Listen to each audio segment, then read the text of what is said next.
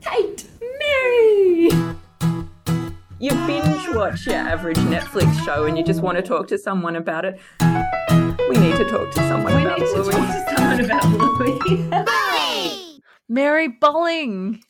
Kate, the day has come. Our Can you podcast is finally walking, walking out of here because we are recapping our last episode. of season two. I know. it was all, this is a monumental achievement, Mary. We've recapped uh how many episodes That's one way now? of saying it. It's like over a So hundred. many. So many. Um, yes. And uh, this baby race, which we're talking about today, marks the last episode. We will have officially recapped every single episode of Bluey made so far. Um, yeah, we're gonna have to find something else to talk Oh, about yeah. really until season three drops. So Someone on Twitter did suggest. Do you think Ludo is just waiting for you to finish recapping Oh. so they can drop season three? I'm like, I, I wish. it works like that. I That's don't think we have very that considerate if that is the case. But no, I think they've still got another 20 episodes to make before. Yeah. no, maybe not that many, but uh yeah, I think they're still a couple months off. Is, Yeah. Yeah, the answer. Yeah, so we're going to have to work out what to do in the meantime. I'm thinking some special guests, maybe a few Yeah, could bonus episodes dropping between now and then. Um, yeah, Yeah, we, we could do a roundup of all the podcasts that exist about Bluey now because oh yeah, there are quite a lot of them. yes, yeah, they're I they're like to popping think up. we were the OG, but Uh, um, yeah, definitely. But uh, yeah, the original, but not necessarily the best. I don't know. You have to decide. Listen to all our episodes and then uh, let us know. But um, yeah, it's it's a thing. Oh, well, you know, it's not a race.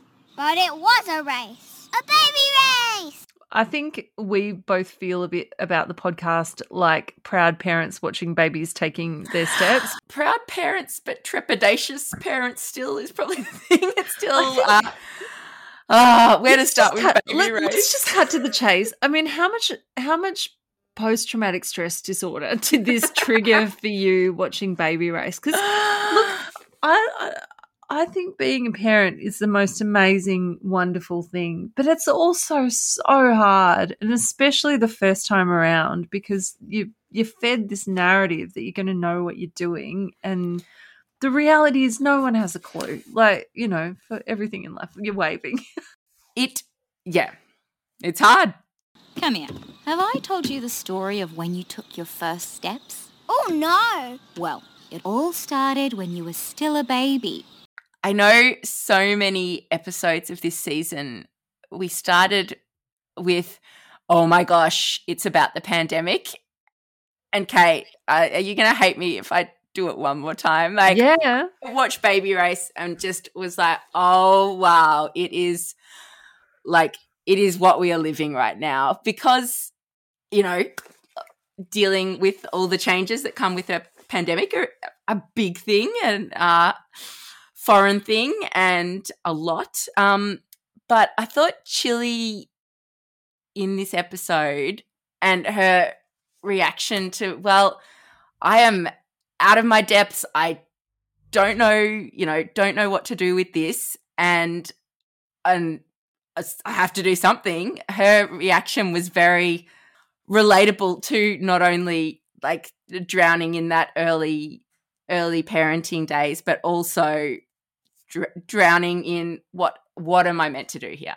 Yeah. and yeah i think um it made me realize that yeah uh, so much of our lives pre-children like for well not for everyone obviously but for a lot of people you do try and live a fairly in control life. You you minimize the risks. You you know build build up all these structures that tell you i'm in control and yeah parenting and a pandemic just throws that out the window So is this a lesson in um being okay with uncertainty and um I don't know finding finding meaning in your own journey even when you can't control the outcome?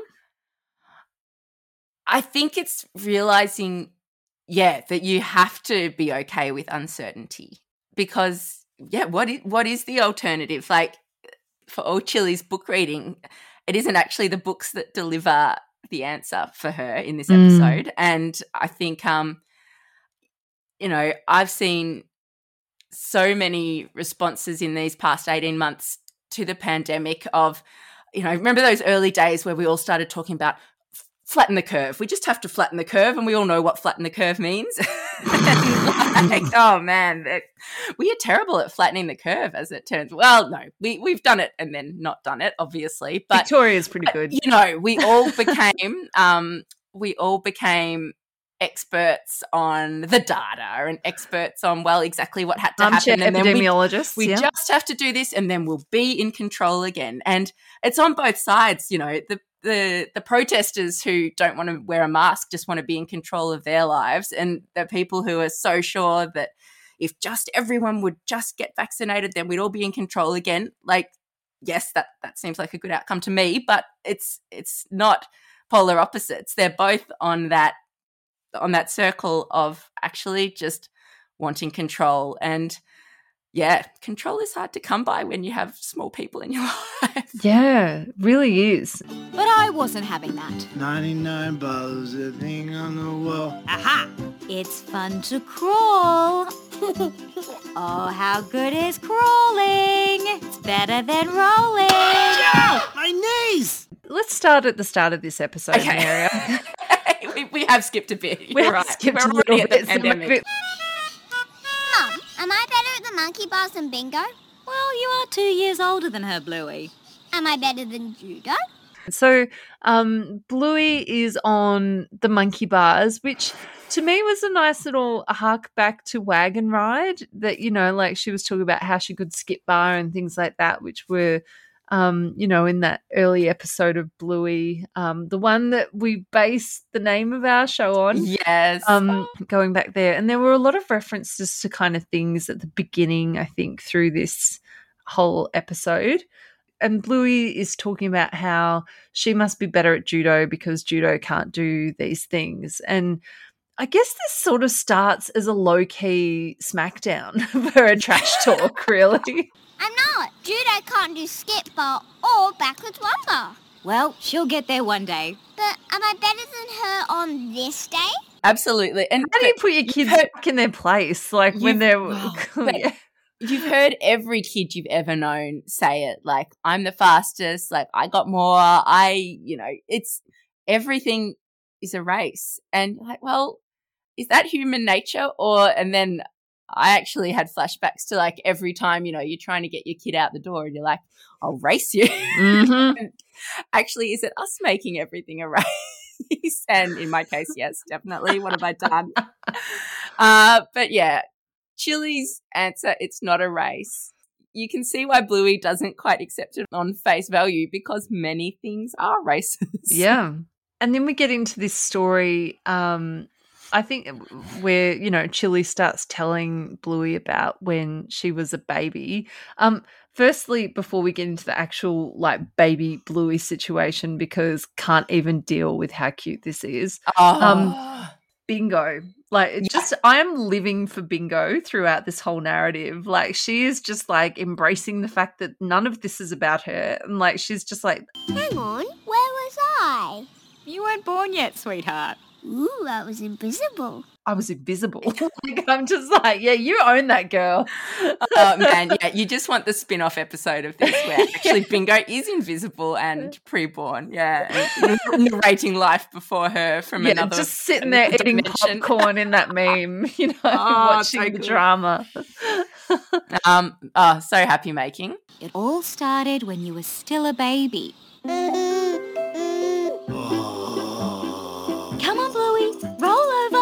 So that first scene, watching Bandit lying on the carpet and drooling, and then Bluey drooling on the carpet Yeah. as a baby, we actually saw teasers for um like watching baby Bluey um when they were previewing the the Yeah. new Bluey. Oh man, didn't that uh just went what's off on socials. Stop the internet, kill the internet.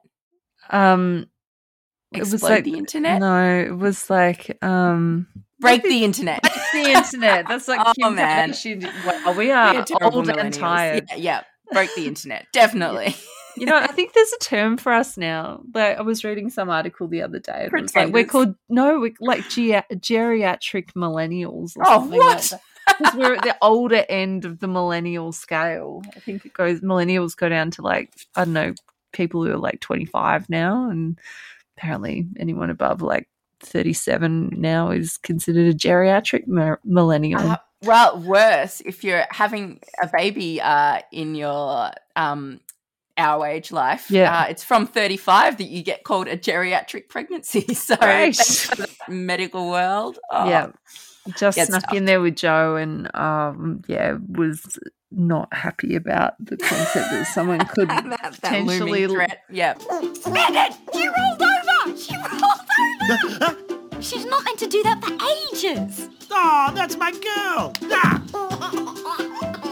Okay, so yeah, we've established we're old, but uh, newborn babies, uh, not really so much. no and how adorable is it like just that initial like seeing baby bluey a just like oh my god cute um Yeah.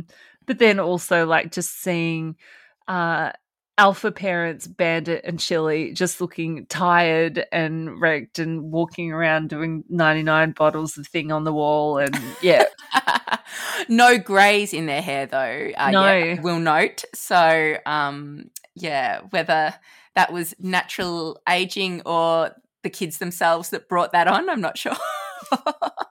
probably the kids yeah, yeah. No, let's face it, it's it's the kids. Um, but Um, yeah, and Bluey rolls early, um, which I mean, it's so exciting when your kid meets a milestone, let alone if they're doing it ahead of every other kid in mother's group.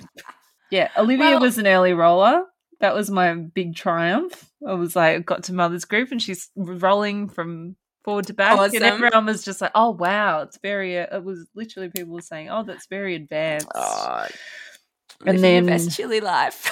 oh, it was a glorious week, I can tell you now. And then, yeah, it all fell apart when she was probably about four months. So, um, well, not fell apart. We just got to know who she was. So, um, bit by bit. Um, but yeah, I don't know. Did you have any mothers group experiences with like overly smug mothers coming in and being like, look, they can do this? So, No, I think our mother's group met for the first six weeks, maybe, and then oh, did it go for longer? But no, we we dissolved very early, and I don't know if that was because everyone was very nervous and didn't want to be able to compare, or Oh. everyone had terrible sleepers and no one was prepared to move when we could catch up so everyone could catch up at the same time because Right. someone was going to be tripping a sleep schedule. Um, right. so yeah, no, mother's group wasn't very good for comparisons, but yeah, like the the milestones thing. I think Age and I had the benefit that we were never reading up on them. Like we were always at least a week behind in you know whatever we were meant to be reading. So we would read the book like. Did that happen? Oh, I can't remember a week ago. and and yeah, sometimes I think um we were trying to keep track on uh the leaps. What is that book? Oh, like Um, the Wonder The Weeks. or wonder, yeah, the wonder weeks, and so ev- different things happen in different weeks. It's like an app, yeah. yeah, we didn't they have the app, basically we tell you the you- book. Oh, the yeah, app yeah. would have been more helpful, but um, but yeah, we were always behind on our homework, and then sometimes we'd read it and like, oh, that's why that happened, and then sometimes we See, I feel like I leaps think our like baby's broken. Yeah, I feel like leaps leaps are like met- Mercury retrogrades. Like I don't really understand them or why they happen, but you know, it feels like you can just blame bad yeah, baby or- or stuff on like the possibly- leap. Yeah, yeah, it's it's very useful like that. I think. Were you proud of me for rolling over so soon? Yes, a little too proud. I think I may have turned into a bit of a show off. Oh, I've never heard of a baby rolling over that early. I know. She's just special. But then Chilli's concern with you know, meeting milestones or not, then sees her reporting in to the doctor again and again, which Yeah. yeah, which to me was odd, but actually might have been your experience. Um, yeah. So I had no idea what a baby. And and I know know this sounds completely naive. I had no idea what a baby would be like because I had one younger sister. Um, who at that stage didn't have any children. Um, we were some of the first among our friends to have kids. So I, I really went into parenthood not really understanding what babies were meant to do and when and how they were meant to behave and those sorts of things. So I was actually really unconcerned a lot of the time. And looking back now, having had other kids who um, are typical, like with Joe and Will, and like I remember when we had Will, I was just like, oh, Oh, like it was a real kind of like, oh, Yeah. that's why that that's why the pediatrician insisted we saw her every few days for the first six weeks because she didn't understand certain things about Olivia, but for us, like they were, there was, I mean, Liv. It took until she was three to be diagnosed, um, because she, her, she's got a very rare variant of a very rare condition called Kleefstra syndrome, and um, you know, at that stage, the, technology to diagnose that just didn't really even exist. So, you know, it didn't show up on the traditional um, microarray, which is like Mhm. a, a genetic test Wow. um yeah it's level one and we needed genetic test level five basically to get her Oh, her diagnosis so yeah looking back now and i remember the first inkling we had um the first inkling i had that something just wasn't right was actually going to mother's group and it was probably um sitting around i reckon the babies would have been like maybe five or six months and i had a, a wonderful mother's group. Mhm. um, with just the most beautiful humans. We're still all in touch on facebook and um, we try and catch up when we can but yeah uh, it was very clear early that olivia had a heart condition but everything else she seemed to be smashing her milestones um like she was a very early roller she was very chatty um we got some feeding issues sorted out and then she was putting on weight like there was no tomorrow and she just seemed quite animated and happy Mhm. and then yeah i reckon it was probably around that five six month mark when all the babies started rolling crawling sitting and Yep. even things like eating food and like holding their own bottles and holding toys and stuff and it was sort of like liv wasn't meeting any of those milestones and you know there were a couple of kids that were kind of in the same position they were like oh i'm not quite there yet so Uh-huh. every week we'd turn up and they'd be like, "Oh yeah, she said her first word," or they they started waving, or they started clapping, or started sitting, and oh, someone says said mum, and then Liv didn't have any teeth, and other people getting teeth, and I was sort of like, "Oh god, like nothing to report this week," and yeah. yeah, and I remember like I think we had a heart appointment or something. It's like got in the car after her mother's group and thought, oh well, that's good. Like we're missing next week because we've got the appointment, so there'll definitely be something in a fortnight's time. Yeah. Right. And then a fortnight later, I was driving away and I got a bit upset because again, there was just nothing had happened for all these other babies. More was happening, so yeah. um yeah so i think watching baby race there were definitely like memories of that coming up for me like watching chilli struggle through you know is there something wrong with my child and obviously bluey seems like a very typical um yeah. heeler. Um, whereas, you know, for us, our stories um, being a very beautiful but very different one, um, a few things sort of stood out for me. It was like that support of mothers group and how crucial it can be. But Yeah. yeah, that that overall message of running your own race, and I'm I'm sure that would have resonated for just so many parents because even though our experience was probably on the more extreme end, there is such divergence and diversity among all kids, you know, and Yeah. whether it's having a child that just won't sleep or um you know or is hitting those milestones a little bit later or um you know like we all hold such worry i think as parents and Yeah. it sits on your heart and uh yeah someone wrote a quote in a card when liv was born that um having a kid is like putting a bit of your heart in another person's body and watching it run around and it's yeah. so true Um, totally. yeah. I don't know, Mary. Did it resonate for you? I mean, I'm even though our experiences have been different, I'm sure there would have been moments where you were just like, "What am I doing?" Absolutely. And just like to to someone watching this episode who maybe who hasn't been there with a newborn and even like I I was trying to think what parents this sort of representation of parents group might look like from that, you know, non-infant rearing um perspective. Um and it does look a bit weird that women just might get together on a weekly basis and then just compare their babies for an hour session and that was it.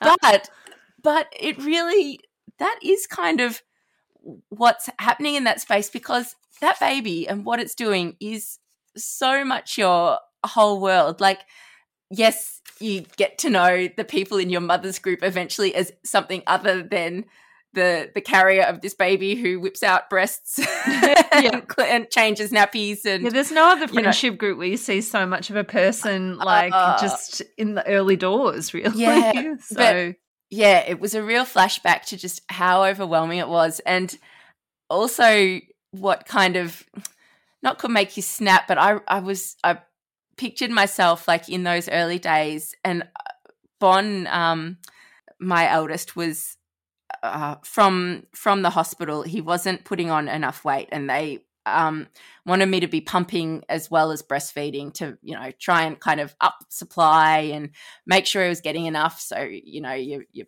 manually pump the milk out and then top him up with bottles and um, try and breastfeed him as much as possible as well. And it, I can remember being on the couch like pumping in one hand, feeding him in the other, and Age walking past, patting me on the head and going, "Oh, moo cow," and Oh my god! Did you just want to stab him in the face?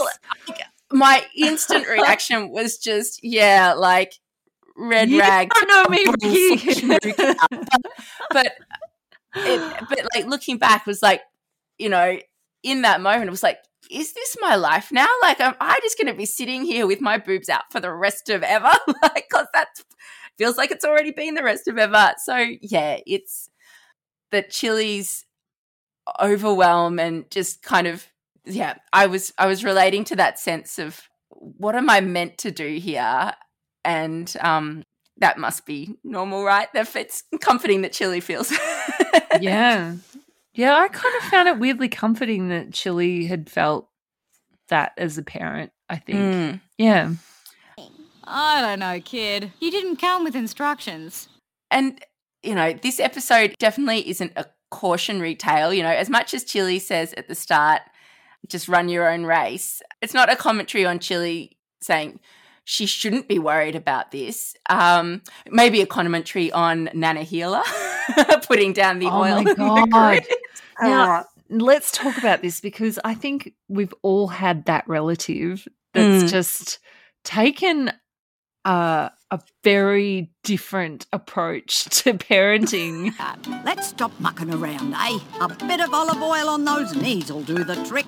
But how is olive oil going to help? Oh, my goodness! Mum, what are you doing? How good's that line to you know? I don't think that's legal anymore. Um. yeah. Wow, I've never heard of a baby getting olive oil on the knees, but yeah, I was even trying to work out how it would work. Like, you know, basically the baby, like Bluey's just falling with it, like smacking the ground. Yeah, Um, you you would think it would be equally hard to walk in olive oil as to crawl in olive oil. Yeah, but- like surely like spreading it all over the floor isn't Ah. conducive to and then she's like trying to get grit out of the pot plant. I'm like, if you're putting down grit, why are you putting down oil? Like Mm, just ah. the whole thing was confusing, but also very like, yeah. It's Yeah. it's interesting how parenting changes from one generation to the next. you know, Yeah. Uh yeah, things become old school quite quickly, I think. Yeah. I remember someone telling me about like, oh, just um, uh, put put a dummy with a bit of honey for in the cot for the baby, and then they'll find Yep. it in the. So I was like, you don't give kids sugar, like you know, like that's Yes. Yeah, honey for babies was a big thing when uh yeah, when I had little brothers and sisters, but I don't know if that was like recommended at the time or that was just passed down from the last generation as yeah, well. I don't Um, know. Because now it's like, no, do not give before they are one, sort of thing. So Mm. But you know, who knows? By by the next generation, it's probably you know put peanut butter on their dummies so they don't have peanut allergies. like peanut. Even bet- even between kids, the advice changed. So, Oh, like, really? Yeah. Okay. So, Liv, it was like no peanut butter until after one, and then with Joe, it was like no, give peanut butter at like four months. Like you know, like one of your first foods, Oh, peanut butter. See how are we expected to know what How? to do? Honestly, no one knows what they're doing. this is the uptake from that.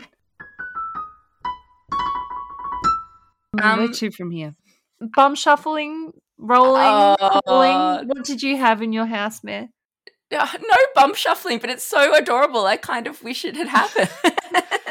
Um, well, since Baby Race aired, Will, my four year old, has um every now and then he'll just do a bum shuffle and Oh, and yeah, okay. declare bum shuffle and then just race around um because he thinks it's hilarious and it is. It really is. Pretty is. cool. Yeah, Yeah. he hasn't convinced Joe to go back to some. But No. like, Joe is obviously just striding around the place at this Oh, point. But Joe is one going on five and um just wants to do everything Will's doing, but yeah, it hasn't convinced him to do the bum shuffle yet. So uh yeah, wait and see. And I was just bum shuffling around.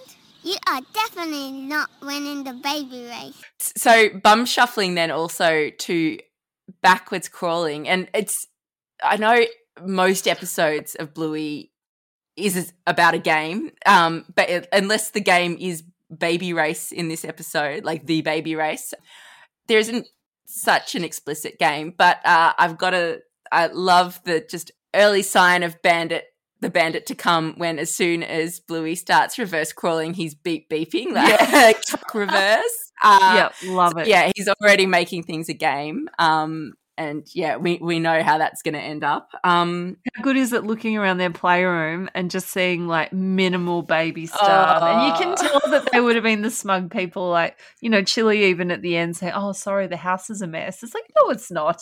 yeah, You, d- you don't even know. like, yeah. just strap yourself in, kids. Yeah. Um, yeah, but no, that I thought that was really gorgeous. Did she crawl? Yes. Hooray! Backwards. The episode, I guess, kind of turns when yeah things are going wrong, and no, things aren't going wrong. Things uh, aren't meeting Chilli's agenda, Mm. and um, we go Yeah. back to the playground, and Bluey asks, Were you upset with me that I lost the baby race? "It's been quite hijinks up to here, but I Mm. feel like the episode really turns there." Yeah, it's it's emotional, isn't it? Because I thought Chilli did such a good job of articulating what a lot of parents feel at that time. It's sort of like but in a really um caring, compassionate way that you can only do retrospectively. Yeah, So, you know, like it's easy for like you and I now because you know, our kids are a bit older for to go to a new mum and think, you know, you're doing such a great job with what you can Yeah. do at the moment and you're finding your way and that's really hard and learning how to do new things and finding a new identity like there's a lot to process i think particularly with that first child because you know you question who you are as a person what your values are you know how how do you identify yourself um, away from the workplace if you're taking time out and um, you know and how do you marry that with this new identity as a mum to someone Mhm. and how does your relationship with your partner if you've got one change as well Yep. um, yeah there's a lot of um, emotional labor there so yeah i just thought the way chilli explained it was really um, genuine No, No, sweetie. Look, we were all learning to do things for the first time. It's kind of a sign that Chilli has does, done the work, but then at the same time, to someone who's in those weeds in the moment who watched that and saw Bluey ask the question that, of course, is going to get the answer. Bluey, like, of course, I'm not upset with you. It's nothing to do with you. Yeah. In that moment, I think Chilli realizes, how could I have been upset with myself either? Because, Yeah. yeah, I'm, you know, I, I'm a newborn mum, just like a newborn baby. And it's such just in that split second and in that back and forth. Um, I think that really just captures the heart of this episode that, yeah, you go easy. Yeah. I just felt like I was doing everything wrong. Aren't you going to mother's group? Yeah, isn't that a cute hat? It's like he was born in it. Um, we've talked about baby Bluey, but we haven't talked about the baby other characters. Like, oh yeah! so cute. Um, I would love to see. I mean, as a separate merch side, like the baby characters, Oh, like being released in please. some Yeah. either plushies or like little figurines. That would be Mhm. amazing. Um, maybe not the little figurines; they'd probably be quite small. But you know, like just yeah, yeah. yeah, it would be. Just it would be. hazard range. Yeah. Um, but yeah, would love to see that also. And actually, when we first went to Ludo um, and uh, interviewed Joe and met the team, I remember merch was about to come out, and Daley Pearson, um, the producer, was explaining to us that he wanted it to be like the Muppet Babies Yes. series that Macca's had, that McDonald's had, you know, back when we were little. 1990s, early 1990s, I reckon, Yeah. or even late 80s.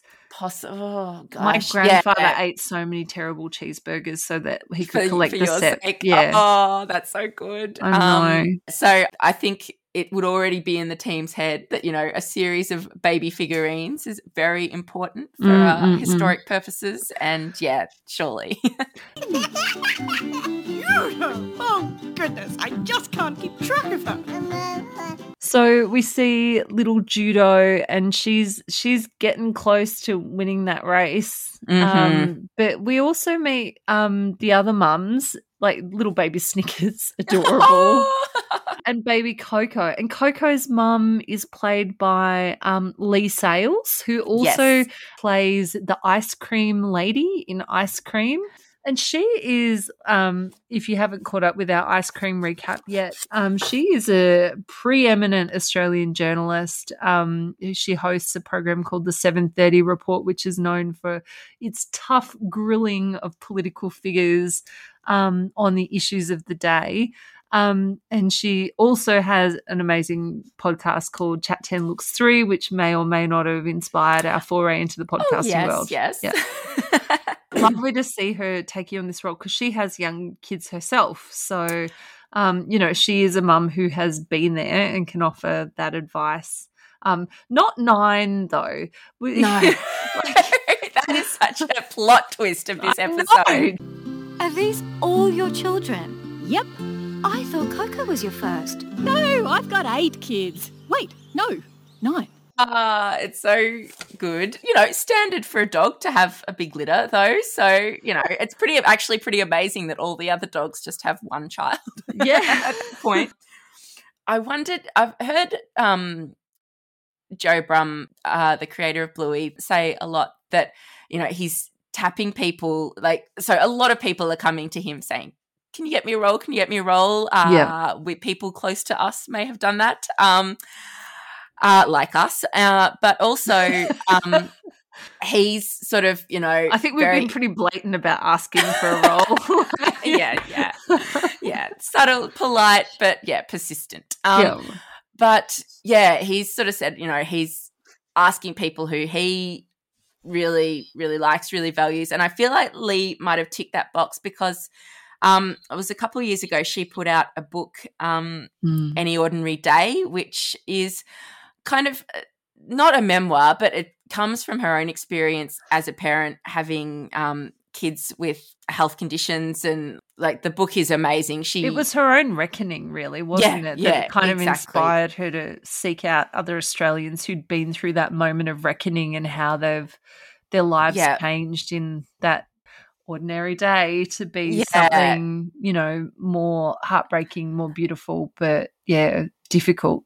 Yeah, Yeah. just dealing with really, you know, traumatic situations. So many of the people in the book have faced down a lot, and a lot of it is parents facing that as well. So, um, yeah, I think probably would have been a good research book to read for this episode. And I think you can imagine that the Ludo team would have been pretty happy that they landed someone who's got all that background for this such an important role for this episode, even though it's only a few lines. Like, I feel like Coco's mum really has the line of this episode for me. Yeah, um, how could you argue with that? I mean, Melanie Zanetti actually flagged it when we taught, chatted to her earlier um, in this season that you know that was a really important message for all parents to hear. And yes.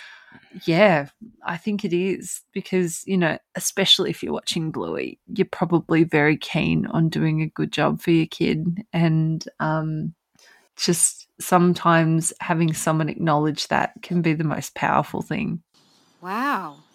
You must have learned a thing or two. I have. And there's something you need to know. What? You're doing great. Is that the Brene Brown moment? I think. I Yeah. think it might, be, or or is it the realization that Chilli needs to run her own race? Uh, look, oh, I think she realizes that she's She is she's enough. winning her own race by Yeah. you know just by just by being there by fronting up and making the chaos of the day and everything that's you know unexpected and not going to plan just making it work and i don't think you can have one without the other she you know she realized she was running her own race in that moment and yes she said it to bluey earlier in the episode but it all Mm. comes from that that recognition from coco's mum for me That was a real moment, though, for me. Um, watching Chilli going back to Mother's Group and just being there, totally, you know, like just being happy for the other parents. I think I really related to that because we definitely had those moments, and Mm. um, you know, you have to uh, be at peace um, with who your child is and the beautiful qualities that they have. And yeah, it, it doesn't. I think at some point you realize that it doesn't help you to be stuck in that comparison trap. Yeah, it's um it's hard though because you're seeing things that you want for your own child um in others. Yeah, I, I really felt that moment watching Chilli going back and holding Judo's hand and like beautiful. Yeah, it was really, yeah. If your eyes weren't dusty in that moment, Oh, like you're probably the dead dust. inside. Well done, Judo, you clever girl. So, did Blue ever learn to walk? What a line! So Like, I think we all needed a little bit of light relief at that moment. Oh. So- Uh, uh, yeah, it's just a genius line. Um, but yeah, to then go to the kitchen and man, is there anything not perfect about this scene? Oh my god. Just yeah, if you weren't already in tears, like this this just finished me. I think I was yeah, I was weeping for a good like 15 minutes after it finished. um because that last line and I think for me that that like little bit from bingo right at the end had to be my line of the episode. Like, yeah, maybe you just saw something you wanted and like watching chilli as well at the time with like it was like that moment of realization where she's like something in the room is different and she turns around and then bluey's walking towards her and she's got a tear in her eye and like reaching out to hug her i just even thinking about it and the, the Yeah. dogs it's a cartoon like you know like how did they get it so right Yes, honey. In the kitchen, actually.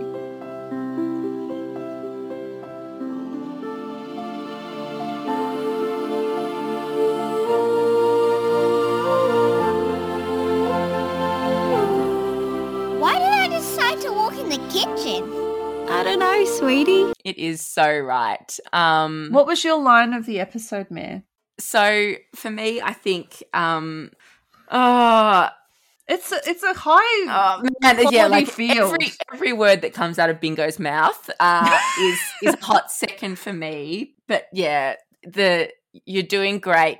Just three words, and man, it just we need it all somewhere prominent in our in our lives, in our houses, everywhere. Like it's yeah, you're doing great.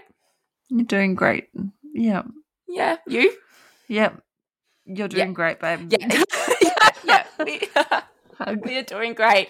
Um, not so great because we've skipped music, and music Oh. is so key to that Yes. uh, final scene. I reckon. Um, Yes. Did you want to dive into that? Yeah, I mean, um, so when we were talking with Joff, um, particularly in part two, choir of Joffs, um, Joff Bush, the uh, Bluey composer, he was explaining to us that they used um, Well Tempered Clavier uh, by Johann Sebastian Bach uh, as sort of the the launching pad for this episode. Yeah. Now, um, the Well Tempered Clavier was written as almost like a teaching guide.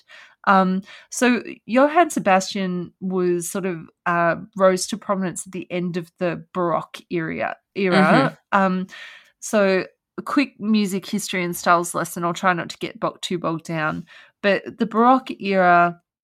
A lot of the music was held within the aristocracy, so musicians would be um, patronized to either a church or a court where Uh-huh, they would yep. have to compose um, usually like pieces that showed off um, virtuosic you know traits and things Okay. because music was quite elite um, and then towards the end of the Baroque era, we saw um, a few things. So the invention of the printing press meant Mhm. that music could be distributed. So that meant that composers um, could have their works relayed. So rather than just teaching people handwriting scores, they could be printed and distributed quite widely.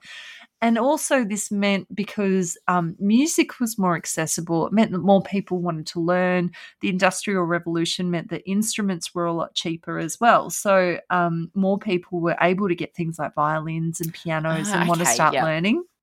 So, we went from this very like, music is technical only for the aristocracy people get paid to be the best of the best to um, a situation where lots of people all of a sudden were like yeah actually i, I want to learn how to Fiddle me up. Yep. well, yeah, like you know, taking it from those um, more folksy kind of knowledge of music to Yeah. something a bit more contemporary. So then we had the start of the classical era. Um, now Bach was the bridge between the Baroque and the classical era, Mhm. and um, the Well Tempered Clavier um, was a book that he wrote going through um, every single key on the piano. So there's 12 Okay. notes. So um, the first one, which we hear, is the prelude in C major. C major is the easiest scale because you don't need to use any of the, Yep. it's all white keys. Um, and the black keys um, are all the sharps and flats. Yep. So it's like the perfect piece for beginners because you're only sort of doing arpeggio scales, um, Mhm. but the way that they've been arranged makes it sound like a beautiful piece. So rather than just practicing your scales, you can play Prelude in C major. What a life hack. Yeah. Man, if you wanted to learn like anything right now, you'd start that way, wouldn't you? yeah exactly so um so this book became like the teaching book for how to play piano because it went through every single um key change basically and gave you a piece of music that was sort of suitable for beginners but then got more and more uh, complex as you went through the book and we know that Joff loves um, Johann Sebastian Bach. He's used his music, um, like sheep, sheep may safely graze in Mums and Dads Yes. Oh, and so gorgeous. um, Brandenburg Concerto Number Five in Stumpfest. Mhm. Um, I feel like there was one more, like a Prelude in F sharp or something. Was that Post Postman? Not um, fancy restaurant. uh, Oh, maybe. that wasn't Bach. Anyway, Oh no, that was Brandenburg. Was that Oh, yeah. Brandenburg there? I thought Brandenburg Hmm. was in Stumpfest. Um, anyway, he's used Bach quite a bit. He likes Bach, and Bach is What's basically like? the Justin Bieber of the Baroque early classical period. Like he was Got it. everywhere, everyone loved him. You know, hopefully not the whole other stuff that's gone on with the Beebs, The believers. yeah. but he had fans.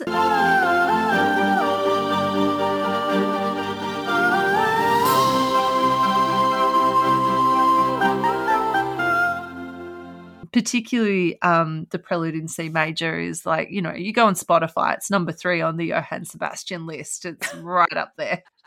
it had never occurred to me to look uh oh, what's top of the classical charts on Spotify, but yeah, that's good to know. oh, like yeah, I quite often will dive into a little bit of Mozart, Chopin, Beethoven, Bach, but um, that's just because I'm a nerd. Oh, well, Um, you're not alone actually, because uh, on you saying that Joff loves Bach, I was Yeah. actually listening to a podcast out of the States that interviewed Joe Brumm, where he was very upfront. He's like, oh, Bach is like streets ahead, my favorite composer. And yeah, so there you go. this podcast uh really uh really deep dived a lot actually um we share a link but it's called uh talking too loud with chris savage just a Oh. bully fan out there uh but yeah it dived into a lot of cool places including the classical music so much love for bach Cool. And we all love a bit of bark when it comes to dogs.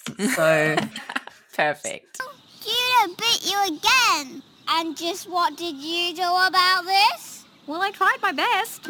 uh mvp your- of the Yeah. episode kate I was just Hmm. about to ask you. Um, Coco's Like, mum. hard. like coco's mum saves the day but really I mean, in my heart it's chilli because she running her own race is such a race to run Yeah. and yeah there's just there's so much love for that good dog there and then you've got Bingo, who's just Oh, offering this gold on the sidelines.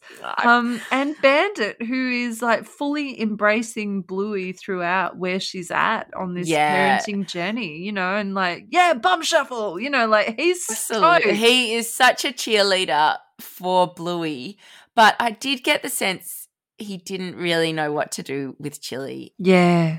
Um, and that was another layer of this episode that was a bit of a heart wrenching moment where all he can do is ask, Aren't you going to mother's group? And he doesn't really have you know the right thing to say like t- does he encourage her to go does he it's it's kind of just left hanging but yeah i think when we interviewed joe brumm and he told us a bit about this episode how he wrote the script, didn't love it, and then just left it there for his wife Susie to see. Well, no, he said she just found it, but Mm. it sounded a bit strategic. Um, but uh, and then it really resonated with her. Yeah, he was very clear. Like he wrote this about her experience because he felt removed from it. That's what Mm. that's what I got, and that's what I'm seeing from Bandit in this episode. So yeah.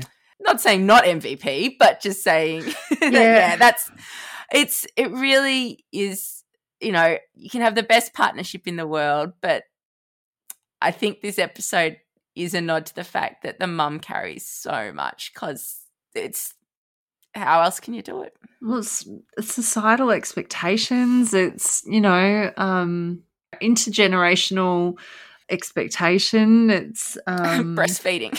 oh my god, boobs! Like yeah. the most amazing things, really. But um, yeah, just so.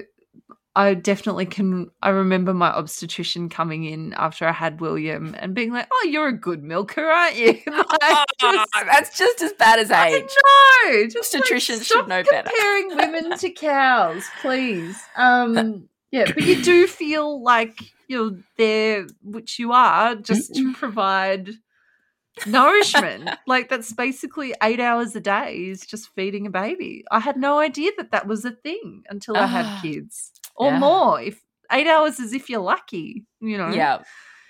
Anyway, it's a lot. Um. So yeah, MVP. Um.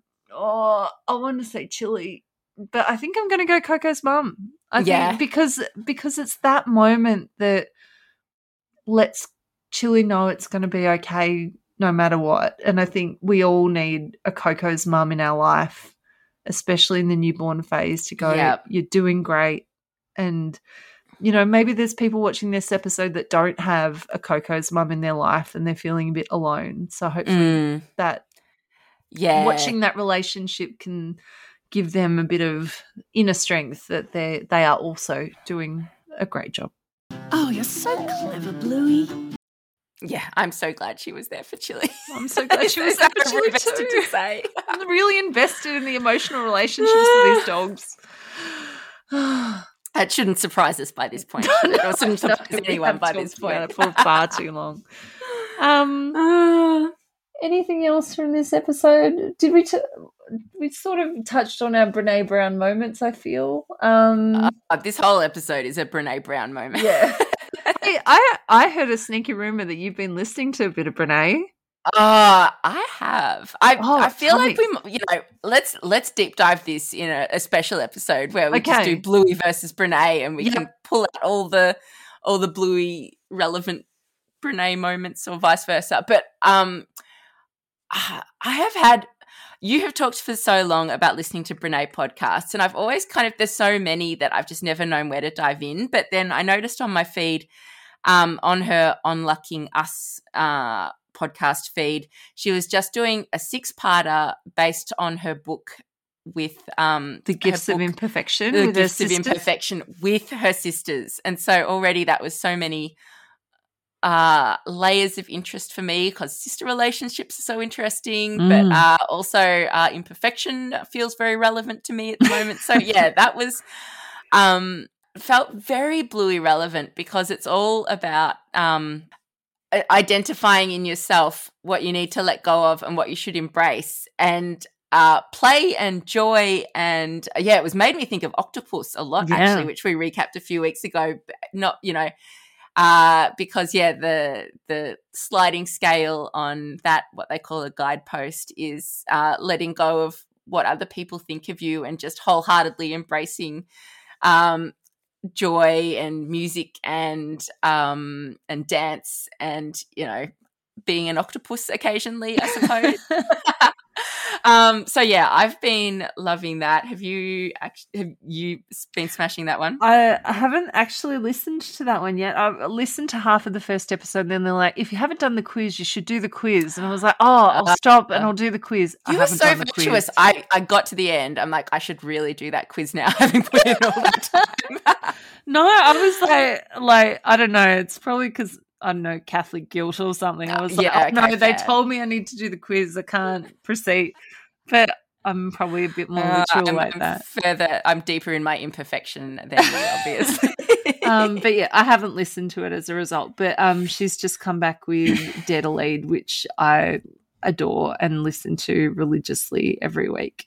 Yeah, and the episodes have been getting longer, much like ours. And I'm like, Oh, yep, wow, I'm here yeah. for this. Like, I used to go for a half an hour walk to listen to it, and now I'm like, this is going to take a couple of sessions. Like, you know, it's an hour and 20 minutes now for a podcast some weeks. So, That's so funny. I was noticing that about another podcast the other day, and I can't remember what it was. But anyway, I'm sure that hap- does that happen with all podcasts. That we know, just- maybe. you love the sound of your own voice more and more until you fall into the pool of your own reflection. Anyway, just that parenting in particular, there's so much to talk about, right? Oh, All of it. It's not even yeah. parenting, it's just being a human. Like, life is a lot. I don't know why I've only just working fair. this out now, but like, life's a lot.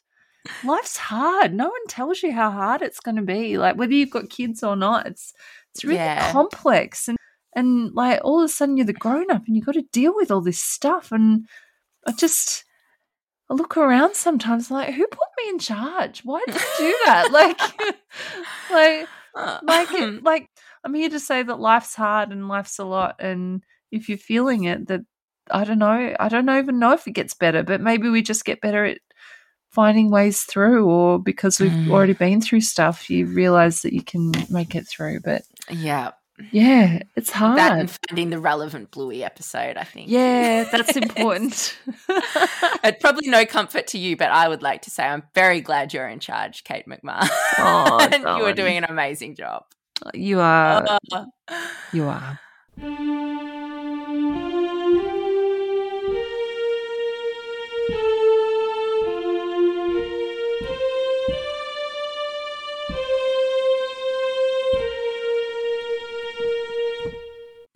Okay, so we are at the end of season two. I've got one piece of quick mailbag that came from uh, lovely Claire on Insta, who, man, just cuts right to the chase.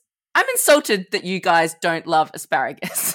so, Kate, I felt like we had to respond to that. Oh yeah. She's just found us. Uh, I guess asparagus was one of our early recaps, and yeah, the the one episode that we agreed wasn't our favorite Bluey episode, whereas all the rest are, I guess. Um, so yeah, lovely Claire said it's a family uh, favorite at their place. Uh, she'll let it go, but everything about it is perfection. So uh, perhaps time to revisit asparagus in all this free time we're going to have now that we're not uh, recapping season two. Um, but yeah, she said, thanks for the podcast. It has given me an outlet. So I think that's all we ever wanted to achieve We've Gotta Be Done Right. I'm happy with that. If that's Yeah. the best thing we can do, great.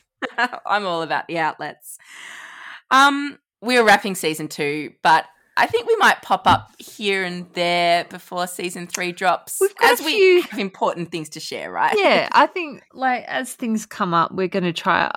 I mean, try you know getting us to stop talking about Bluey for you know Oh, an indefinite period of time. Just Yeah. seems completely unreasonable to me. So I guess our alternative is just like bailing up randoms in the street to tell them about Bluey. But yeah, this this seems to be working for us for now.